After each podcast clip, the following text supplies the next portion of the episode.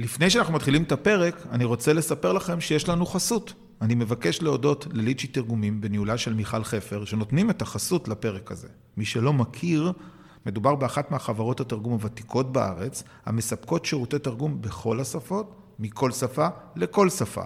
פרטים נוספים, lichy.coil, זה www.lichi.co.il.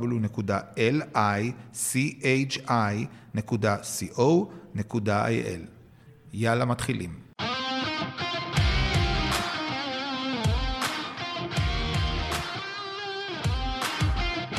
אמריקה בייבי הפודקאסט שהוא שער הכניסה להבנת ההיסטוריה, החברה, הדיפלומטיה והפוליטיקה בארצות הברית, בהנחיית דוקטור קובי ברדה.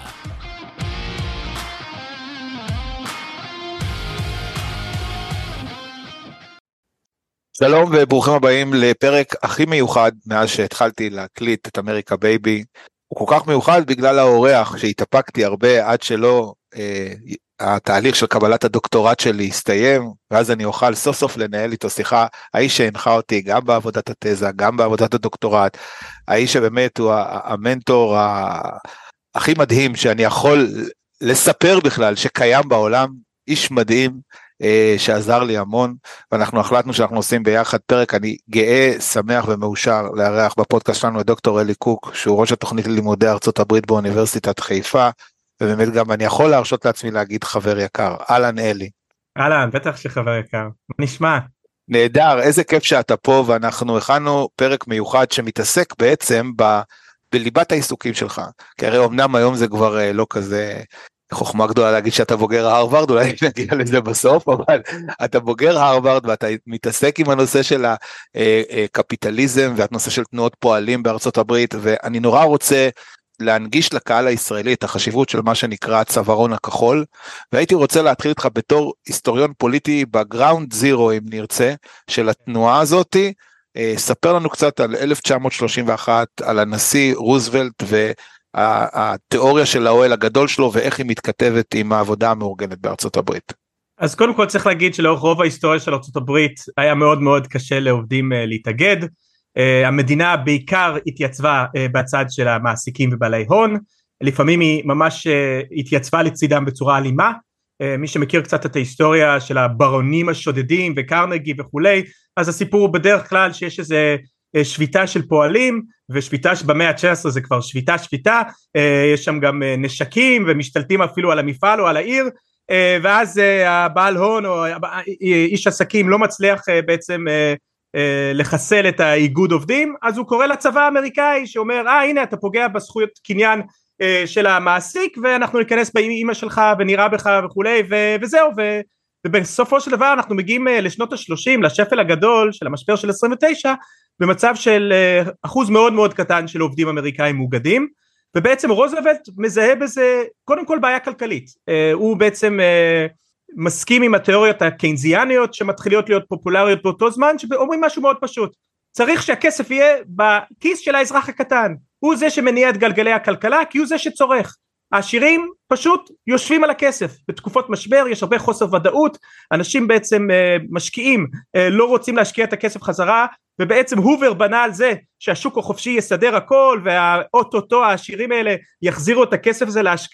לכלכלה והוא הנשיא כמובן ב-28, יש את השפל של 29, מחכה 30, 31, 32, המצב בארצות הברית על הפנים, ורוזוולט מנצח בבחירות של 32, שכאשר הוא קורא לניו דיל, בעצם לשינוי לחלוטין של הסדר העדיפויות והמבנה של הקפיטליזם האמריקאי, ואחד הדברים שהוא מסמן לעצמו זה לחזק את העובדים לא רק בגלל שהוא איזה שמאלן או סוציאליסט כי הוא לא, אה, אלא בגלל שהוא פשוט חושב שמבחינה כלכלית אה, הקפיטליזם האמריקאי צריך עובדים חזקים שיוכלו uh, להרוויח בכבוד ואחרי זה יוכלו uh, להוציא את הכסף הזה ולקנות דברים כלומר להחזיר את הכסף לכלכלה. uh, ובגדול מה שהוא עושה הוא uh, מעביר חוק שנקרא ה Wagner Act ב-34 שזה באמת אחת האבני יסוד של ה New Deal של רוזוולט ובלי להיכנס פה ליותר מדי פרטים אני רק אגיד שהוא מקל בצורה משמעותית על היכולת של עובדים להתאגד. זה גם פעם ראשונה בהיסטוריה שנשיא אמריקאי בעצם עומד מאחורי אה, העובדים הוא נותן להם גב אומר להם אנחנו בצד שלכם אנחנו רוצים לחזק אתכם. ותוך זמן מאוד מאוד קצר העובדים מגיבים, גל של שביתות אה, שהפעם אה, בגלל, חלקית גם בגלל התמיכה של רוזוולט וחלקית בגלל החוק הזה שבעצם מונע מהבית משפט השמרני בדרך כלל פשוט לפרק את האיגודי עובדים האלה אנחנו מתחילים לראות גלים של התאגדויות.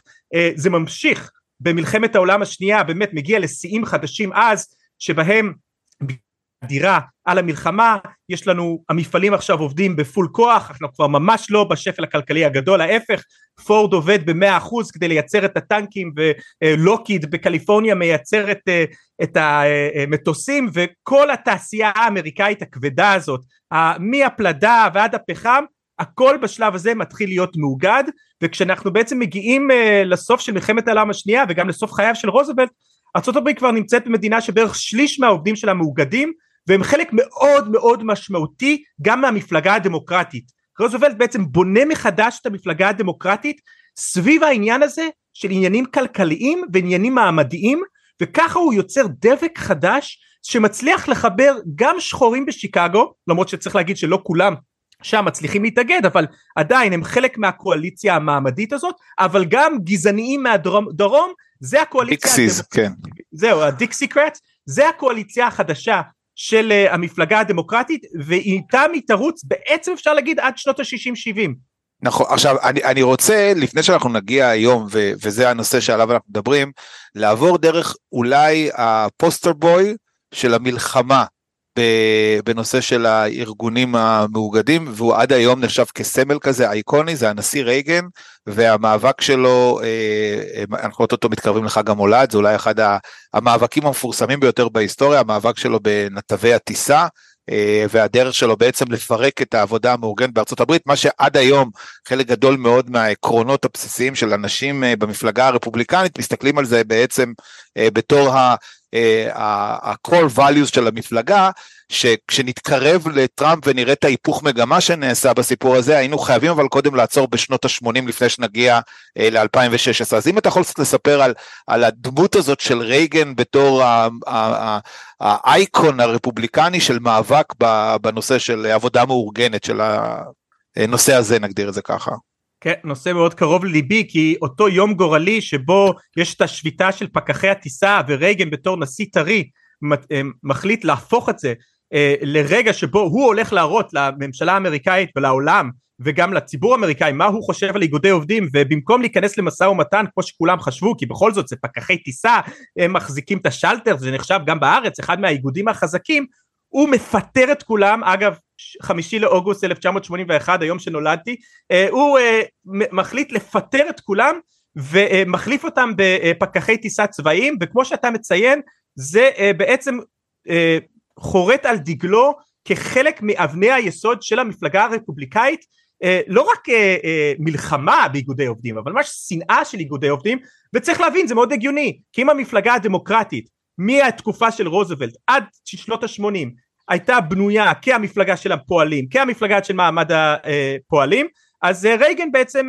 הולך לצד השני. עכשיו צריך להגיד שהמאבק באיגודי עובדים לא מתחיל כבר שם, אוקיי? אפילו ב-1947, רק כמה שנים אחרי שמשיגים את כל ההישגים שלו, מחוקקים אחד החוקים הראשונים, ה-Tart Haftley Act, שטרומן מנסה לעצור, עושים, הוא עושה וטו, אבל זה עדיין עובר, כלומר היו כבר בעבר מאבקים, אז אני רוצה להגיד שכבר ב-80 שרייגן עושה את העניין הזה עם פקחי הטיסה האיגודי עובדים בארצות הברית הם לא זה לא סקנדינביה כן? וזה גם לא ישראל בשנות כלומר זה עדיין נשאר פחות או יותר תקוע על 30-35 אחוז מהעובדים המאוגדים אבל מה? זה בהחלט חלק מאוד משמעותי מהבסיס התעשייתי של ארצות הברית.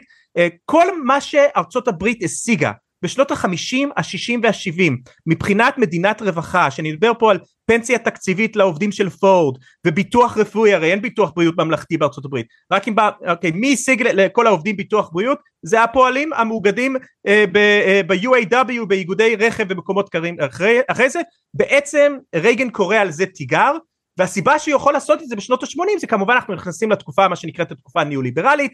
אה, יש קבוצה מאוד גדולה של עובדים שבעצם לא נהנים בגלל שהם לא הצליחו להתאגד הם לא נהנים מהטבות של איגודי עובדים ובמקום להגיד אולי גם אנחנו צריכים להתאגד, רייגן מצליח להגיד להם לא לא זה האויב שלכם, הוא מדבר בשפה של יוקר המחיה ואנחנו מכירים את הנרטיבים גם מהארץ אה, כמה שיש הרבה שחיתויות באיגודי עובדים וזה בעצם פוגע בכם וכולי וזה הופך אותו לפופולרי לא בקרב איגודי עובדים כמובן אבל בכל זאת בקרב חלק ממעמד הפועלים שהוא לא מאוגד וכמובן פופולרי בעיקר בקרב העשירים בארצות הברית שאז רובם מצביעים למפלגה הרפובליקאית אז אני, אה, עזרת לנו לייצר מסגרת, נכון? אנחנו רואים איך נוצרת התנועה של הצווארון הכחול, איך FDR בונה אותה, אנחנו רואים את תגובת הנגד של המטוטלת אה, דרך רייגן, ואני רוצה לקחת אותך לבחירות של 2016, כאשר מגיע מועמד אה, פופוליסט, מיליארדר, אה, אדם שלכאורה אין רחוק ממנו מתנועת העובדים או העובדים המאורגנים, והוא מעלה על נס בעצם את הנושא של אה, העבודה המאורגנת, בצורה לא, מאוד לא. מתוחכמת. קובי, זה לא נכון, די, קובי, זה לא נכון, אני לא מוכן לשמוע את זה. אני מצטער, די, די, די. הוא מעלה על נס את החזרה של התעשייה האמריקאית, הוא אף פעם לא מעלה על נס את העבודה נכון, המאורגנת, ואני לא מוכן לשמוע את זה, זה לא, זה, קריטי, זה קריטי קובי, זה להבדיל בין טראמפ ה fake populist לבין עוד שנייה מה שנשמע על ביידן, מה שבאמת עושה. את זה. בסדר, אז אין בעיה, אז אה, אה, אה, העמדה שלך שזה לא חלק מתוך הסיפור הזה. זה לא רוצה... שלי, אני לא מכיר בן אדם אחד שאומר שטראמפ מחבק עובדי עובדים, תראה לי בן אדם אחד שמראה את זה. אז, אז, אני, אז אתה יודע מה, אני מוכן לקבל את ההגדרה הזאת שהוא מכוון ל base הזה, אוקיי? של, עובדים, ואני רוצה אפילו להגיע למקומות שבהם הוא עושה את זה. כי הוא מפצח, הוא מפצח בעצם מבחינתו שתי מדינות שמאז שנות ה-80, כן, מאז תקופתו של רייגן, לא מצביעות למפלגה הרפובליקנית. אחת זה פנסילבניה, הוא מדבר שם על נושא תעשיית הפחם וה, והאנרגיה, כאשר uh, קלינטון עושה טעות uh, היסטורית כמעט, שאומרת We will put the coal miner out of business בשם הרצון לקדם ערכים ירוקים וכן הלאה, והוא בא והוא שם כובע פלסטיק צהוב על הראש ועושה כאילו הוא חופר ואומר אני באתי לפה לעבוד עם עובדי הפחם, ובמישיגן שבו הוא מדבר בעצם על נושא של תעשיית הרכב, הוא אומר לקחו לכם את כל העבודות, זרקו אותם, עשו להם דמפינג למקסיקו, אני אחזיר את הנושא של בניית תעשיות הרכב חזרה למישיגן, ובעצם שתי המדינות האלה שמשנות ה-80 לא מצביעות אה, למפלגה הרפובליקנית, אותם אנשים שהם הכי underpaid אם תרצה, בוא נקרא לזה ב class, הולכים, יוצאים בהמוניהם, מצביעים ומגישים את הנשיאות ב-2016 אה, לדונלד טראמפ. אז, אז בוא, הבנו כבר בתוך כדי השאלה שאתה מאתגר את לא, התפיסה. שלי, אבל אין בעיה, לא, דבר. לא, אני לא מאתגר, דייקת, עכשיו דייקת.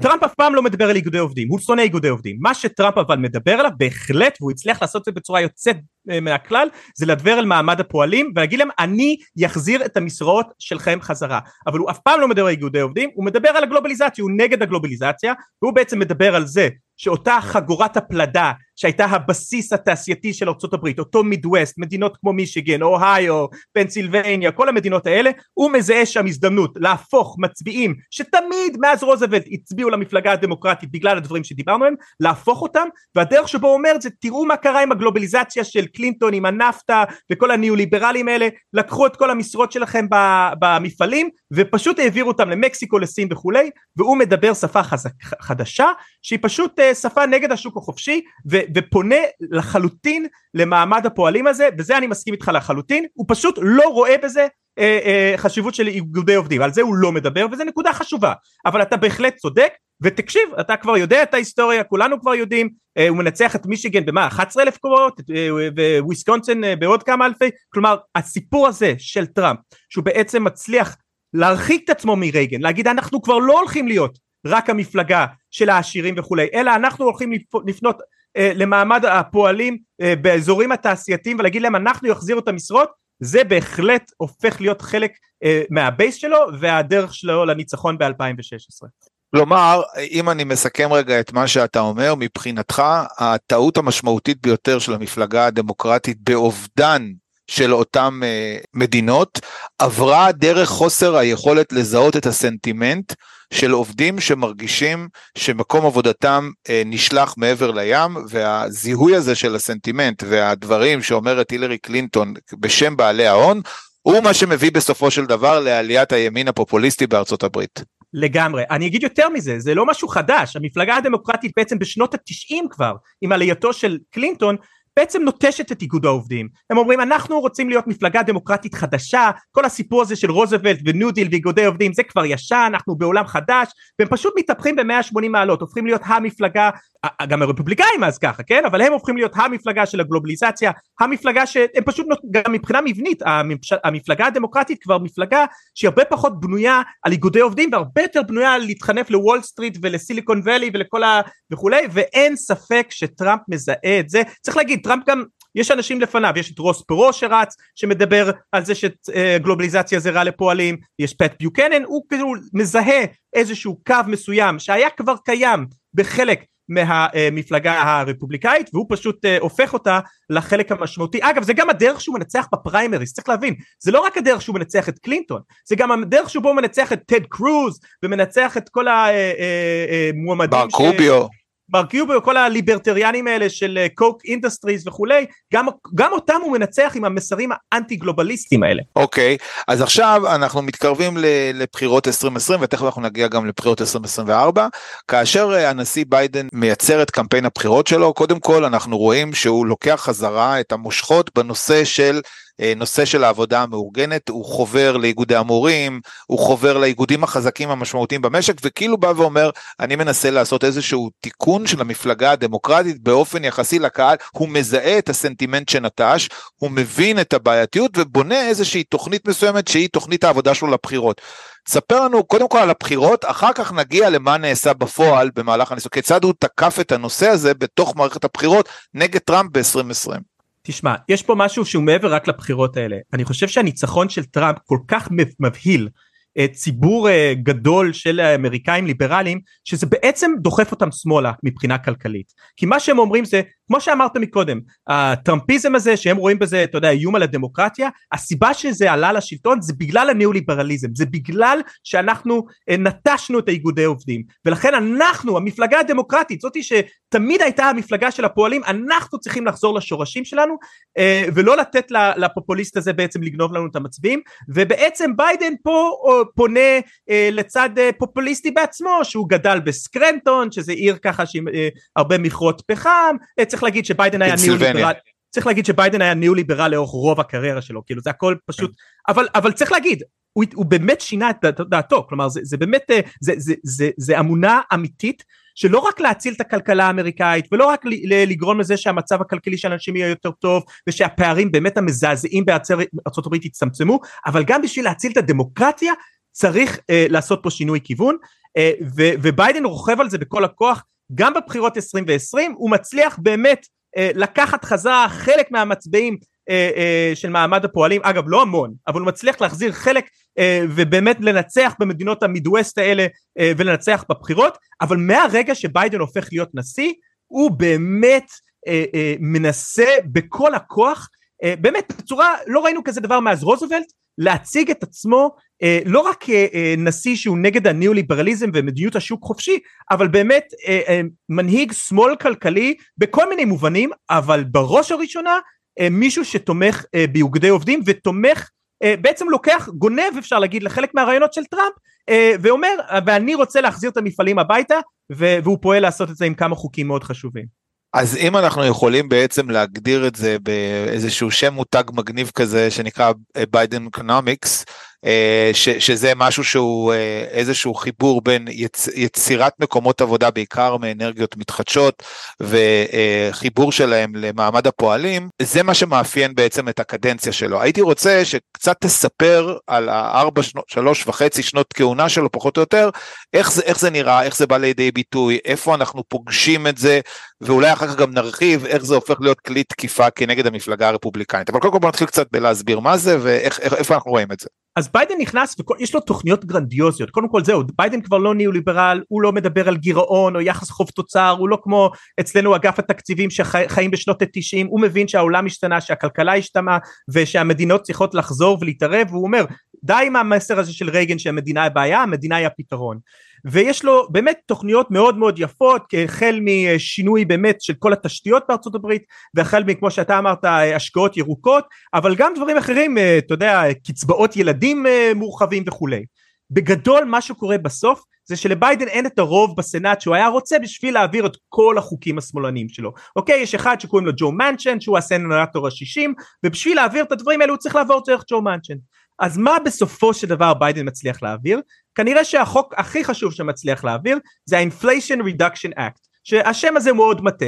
בגדול מה שביידן מנסה לעשות שם זה להחזיר אה, מפעלים לארצות הברית. איך הוא מנסה להחזיר את המפעלים בארצות הברית? הוא נותן בעצם הטבות מס מטורפות לחברות אנרגיה ירוקה זה מתחבר כמובן גם עם המאבק שלו ולא דיברנו בכלל על סין אבל סין מרחף בכלל מעל כל הסיפור הזה ובמובן הזה ביידן בהחלט ממשיך את דרכו של טראמפ במובן הזה שהוא עכשיו רואה בסין לא פרטנר אלא איום הוא רוצה להוציא את כל הטכנולוגיית הצ'יפים שלא יהיה תלויים רק בטיוואן אי ליד סין שעוד שנייה אולי הסינים יכבשו ושם כל הצ'יפים בפלאפונים שלנו נמצאים בארצות הברית אלא להתחיל לבנות תשתית אה, אה, אה, תעשייתית חדשה בארצות הברית שהרבה מזה זה סביב בעצם המעבר של ארצות הברית למכוניות חשמליות ובאופן כללי לאנרגיה ירוקה. ופה צריך להגיד אבל דבר קריטי. החזון של ביידן היה כל המפעלים האלה שיפתחו והם נפתחים אגב צריך להגיד המפעלים האלה נפתחים אבל החזון של ביידן היה שכל המפעלים החדשים האלה יהיו גם אה, אה, מקומות עבודה מאוגדים, כלומר הוא יחזיר את האיגודי עובדים דרך הדבר הזה, והוא רצה שיהיה בחוק איזשהו תנאי שאומר שאם אתה רוצה לקבל את ההטבות מס האלה, אתה חייב להסכים לאיגודי עובדים. רק מה, ג'ו מנצ'ן, אותו סנאטור שהסכמתי קודם, הוא פחות היה נלהב במובנים מסוימים למדיניות טראמפיסטית, במובן הזה שבונים הרבה מפעלים, שזה מצוין, אבל רוב המפעלים ש... שאין בהם איגודי עובדים, ולכן ביידן עושה מעבר ואומר עכשיו אני צריך להיאבק לא ברמת הממשלה עכשיו אני צריך לחבור לאיגודי עובדים אף ולנסות לאגד את המפעלים האלה. וזה מדהים בפני עצמו גם המהפך שהמפלגה הזאת עוברת תוך ארבע שנים, היא מצדדת חזרה למה שהורגש כנשכח, ואולי יותר מכל דבר אחר, ופה הייתי רוצה לשמוע את הטייק שלך, על הסיפור של uh, ההשפעה של ברני סנדרס ואלכסנדריה קוזה קורטז על הנושא הזה, כיצד הם בעצם סוחבים באג'נדה שלהם, הרי AOC, אחד הסיפורים הכי מפורסמים uh, מהקדנציה היחסית קצרה שלה, זה הנושא של אמזון שהייתה אמורה לבנות uh, מחסן בשכונה ש, ששם נמצאת והדרישה שלה אה, אה, לשכר אה, ולעבודה מאורגנת גרם לכך שבסופו של דבר הם לא פתחו את זה, איזשהו משהו שהוא יכול אפילו במקום מסוים לעמוד נגד התפקיד שאתה נשלח כחבר קונגרס לייצר מקומות עבודה, אבל זה האידיאולוגיה קדמה לצורך העניין נקרא לזה דפוסי פעולה רגילים של חברי קונגרס. איך האגף הזה הפרוגרסיבי בעצם מוביל את התהליך הזה של מרכוז שמאלה, או יותר נכון, הטיה שמאלה בעולמות תוכן של עבודה מאורגנת. ברור שברני סנדרס הוא דמות מפתח פה ואפשר להגיד שמה שקרה זה שקם דור צעיר של אנשים שהלכו אחרי בעיקר ברני.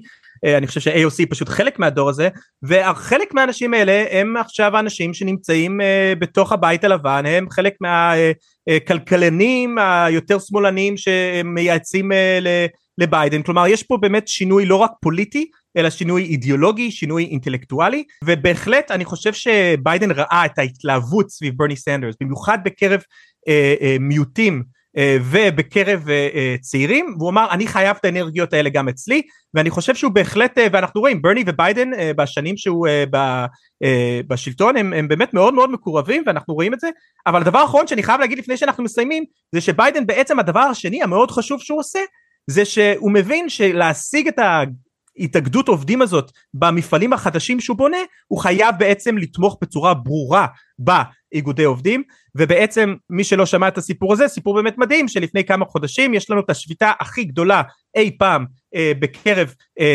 איגודי הרכב אה, ה-UAW בארצות הברית שזה תמיד היה איגוד העובדים ככה שהוא הלב של העבודה המאורגנת בארצות הברית והם מצליחים והם עושים פעם ראשונה אי פעם בו זמנית שביתה בביג 3 בשלושת החברות רכב הגדולות אה, והם פשוט אה, אה, מקבלים תמיכה חסרת תקדים מביידן, ביידן יוצא... הוא הופך להיות מתווך אפילו, כאילו כשהם מודים לו, אמרו לו תודה על המנהיגות שלך להסכם, זאת אומרת הם גם אפילו עושים לו... לגמרי, אבל הוא מגיע למה שנקרא לפיקט ליין, משהו חסר תקדים, אפילו רוזוולט אגב לא, לא עשה דברים כאלה, וגם לא לינדון ג'ונסון, אני חושב שזו פעם ראשונה בהיסטוריה של ארה"ב, שפשוט נשיא מכהן מגיע אה, אה, לתמוך בשפיטה בזמן שהעובדים עצמם שופטים וביידן מנצח פה בענק, האיגוד מנצח בענק, הישגים מעולים, העלאה משמעותית מאוד בשכר וגם יותר מעניין מזה אותו מפעל ירוק ש-GM עכשיו בונים הוא הולך להיות מאוגד וכבר האיגוד עובדים מאיים שהם הולכים להמשיך את הגל התאגדויות האלה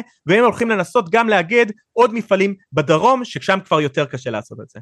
עכשיו זה מאוד מעניין מה שאתה אומר לפני שאנחנו נעבור לשאלה האחרונה ואני רוצה לגעת בזה כי זה פוליטיקה מאוד מתוחכמת. מה שעושה ביידן דיברת קודם על הצ'יפים. אז את שני מפעלי הצ'יפים הוא מקים באריזונה. אריזונה היא מדינה ששם כנראה תוכרע בחירות אה, הוא הולך והוא סוגר את מישיגן עם הסיפור הזה של ההסכמים, שזה נותן אפילו איזשהו משקולת נגד למה שהרבה מאוד פרשנים חוששים שיהיה איזושהי מחאה אה, אה, מוסלמית שם, שאנשים לא יצאו להצביע, כי יש שם ריכוז גדול של הקהילה, והוא מביא את העסקה הזאת, וזה במדינה כמו אה, מישיגן. אנחנו רואים שהוא פועל, הוא אגב מגיע עם המטוס שלו, אה, ונוחת בעיירה אה, שבה אה, לורן בובט, שהיא אחת מהחברות קונגרס הכי קיצוניות, הכי מגה טראמפיסטיות, והוא בא לחנוך מפעל שהוא הביא מדרום קוריאה, שמייצר אה, אה, אנרגיה מרוח.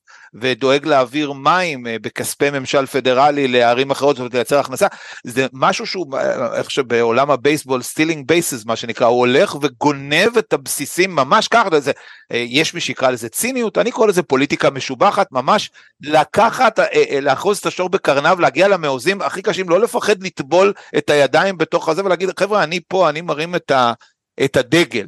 כן, אבל רגע, אני רק רוצה להגיד שני דברים קצרים על זה. אה, אחד, לא רק שהוא עושה את זה, אלא הוא גם יוצר בעיה לטראמפ, כי טראמפ לא יכול לתמוך באיגודי עובדים, זה גדול עליו. לכן כשהיה את כל הסיפור עם UAW, מה טראמפ עושה? טראמפ הולך למפעל לא מאוגד, ושם הוא עושה איזשהו טקס שהוא בעד תעשייה אמריקאית, וזה כל המעמד הפועלים באמריקה אומר זהו אנחנו מריחים את הפייק פופוליזם. אתה הולך למקום שבו רומסים את העובדים שלא מוכנים להעלות את השכר. זה מאוד פגע לדעתי בטראמפ כי אנשים שם רואים זהו טראמפ כבר לא יכול אה, אה, לרכב על הגל שהוא אה, האיש שרוצה להיות בעל המעמד הפועלים. ואני חושב שזה מאוד פגע בו. דבר, אגב לא כולם במפלגה הרפובליקאית הם כמו טראמפ. כבר אנחנו מתחילים לראות אנשים כמו ג'וש הולי ואחרים שכן תומכים באיגודי עובדים וזה מאוד מעניין התפתחות מאוד מעניינת נצטרך לעקוב אחריה אבל כרגע בגדול אה, אה, הרפובליקאית היא עדיין מפלגה קיצונית נגד איגודי עובדים צריך להגיד קיצונית אה, אבל הדבר השני שאולי זה מתחבר לשאלה שבאת להגיד אני רוצה להוריד קצת התלהבות כי קובי אתה צודק שהוא חכם שהוא בונה את המפעלים אבל מילת המפתח פה הוא זה שהוא בונה אותם ל-2024 אף אחד לא הולך להיכנס עם עבודה חדשה במשרה סב... כאילו אתה מבין? זה, זה, זה, זה, זה, זה מדובר בשינוי מבני. זה שינוי שלוקח זמן. ובסופו של דבר אנחנו יודעים שהמצביע האמריקאי מצביע על אתה יודע מחיר הדלק אתמול. ולכן נורא חשוב להבין שאצל בהרבה סקרים אנחנו רואים חוסר שביעות רצון דווקא במדיניות הכלכלית של ביידן כי האמריקאים לא, יודע, לא יודעים שעוד שנייה המפעלים האלה. ואגב הם גם רואים שהשכר שלהם עולה אבל הם רואים שגם המחירים עולים. בדיוק. כן. אז, אז אני חייב להגיד שעם כל הכבוד לביידן וכל המהלכים שלו מדובר בשינוי מבני. אני לא בטוח אם זה יעזור לו לבחירות 24 אז הנה אז אתה התחלת לענות על השאלה. כן. זאת שאלת הסיום שלי. איפה אתה רואה את uh, קמפיין 2024 בוא נדבר רגע בעיקר על ההקשר של העבודה המאורגנת, האם היא תצליח להוציא אנשים להצביע, האם היא יכולה להיות ההבדל במדינות מתנדנדות, אה, שאנחנו, ש, שהן במקור שלהן מדינות של תעשייה משמעותית, רצועת החלודה כמו שדיברת עליה, אריזונה, אה, ג'ורג'יה, אלה המדינות שכנראה הבחירות, אה, אנחנו נצטרך לחכות לתוצאות שיגיעו מהמדינות האלה ולהבין האם למשל חלק מאוד משמעותי שמתפתח תעשייה שמתחרה לתעשייה בקליפורניה, בג'ורג'יה, זה תעשייה של יוצרי קולנוע. אה, חלק מתוך, מתוך מהלך מאוד משמעותי, אגב שדווקא המושל קמפ שהוא רפובליקני מוביל, אבל זה מייצר המון המון מקומות עבודה שהם מאורגנים מטבעם. אה, אנחנו רואים גם את ההפגנה שהייתה בקליפורניה על נושא של AI ו- וכל מה שקשור לעניין של אה, כתיבת תסריטים וכן הלאה. איפה אתה רואה את החלק, ובזה איך אומרים נסכם את הדיון המרתק שהיה לנו, החלק של איגודי העובדים במדינות המתנדנדות, האם הם ידעו להוציא את האנשים שלהם החוצה כדי להשאיר את המגמה שהתחילה ב-2020? אז אני אגיד שני דברים, אחד איגודי עובדים היום זה פופולרי בארצות הברית, זה לא מקרי שביידן אה, אה, עושה את המהלך הזה, סקרים מראים משהו כמו 70 אחוז תמיכה באיגודי עובדים זה מספרים חסרי תקדים. אה, אמריקה שפעם אה, הייתה מדינה סופר ניאו-ליברלית שלא אהבה איגודי עובדים זה חסר תקדים. מצד שני קובי אנחנו כבר לא בתקופה שהיינו בה עם רוזוולט 35 אחוז העובדים המאוגדים. אנחנו בעשרה אחוז המאוגדים אנחנו רק בתחילת הדרך. אחוז המאוגדים בארצות הברית הוא מאוד מאוד מאוד מאוד קטן. ולכן במדינות מסוימות כמו נבדה איפה שיש את כל הקסינואים שבגלל המאפיה דווקא הם כולם מאוגדים אז כן, שם אנחנו יודעים שאיגודי עובדים פשוט יכולים לנצח אה, מדינות. אבל להגיד לך שבמקומות אחרים האיגודים עצמם יכולים באמת לשחק פה תפקיד משמעותי, אני לא בטוח. גם לא כמו במדינה כמו מישיגן לדוגמה? מישיגן, ששם כן, זה... ואין ספק שגם במדינה כמו מישיגן זה אין ספק. אבל אני חושב שאם כבר ביידן יוכל לנצל, למנף את הדבר הזה, זה יהיה במובן היותר סמלי. וזה המובן שאתה יודע, אנחנו נחשפים פה בישראל לשמאל ה woke אה, בזמן האחרון, אנחנו יודעים, זה שמאל לא פופולרי, רוב האנשים הם לא שם. הם לא רוצים את העניינים הזהותנים האלה ב politically correct, אה, גם לא בשמאל האמריקאים.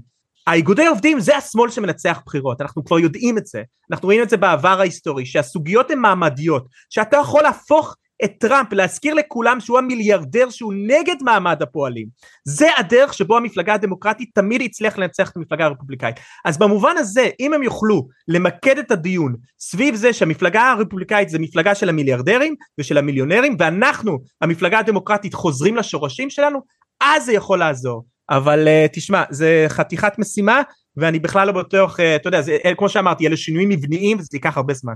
טוב, היה, היה מרתק, היה פשוט מרתק, אני גם לא חושב שיש יותר מדי אה, פודקאסטים שלוקחים נושא ספציפי ויורדים אליו לתוך העומק, כולל אה, רקע היסטורי שהסברת לנו ונתת לנו להבין את איך על ספן של בערך 100 שנה הפוליטיקה בארצות הברית אה, השתנתה, הלכה קדימה, הלכה אחורה, חזרה, דיון מרתק, נהניתי מכל רגע, תודה רבה אלי, ואני בטוח שאנחנו ניפגש עוד פעם. תודה לך קובי, תמיד כיף לדבר איתך. תודה רבה שהאזנתם לפרק הזה.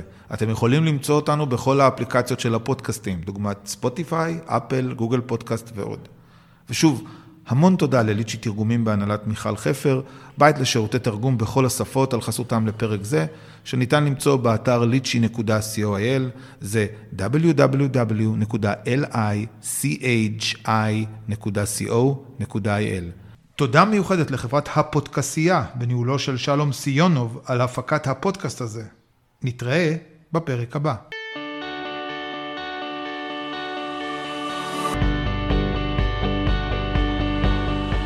דוקטור קובי ברדה הוא מומחה להיסטוריה פוליטית אמריקאית ויחסים בינלאומיים, וחוקר בכיר בחממה לחקר דתות של אוניברסיטת חיפה, וקתדרת חייקין לגאו-אסטרטגיה.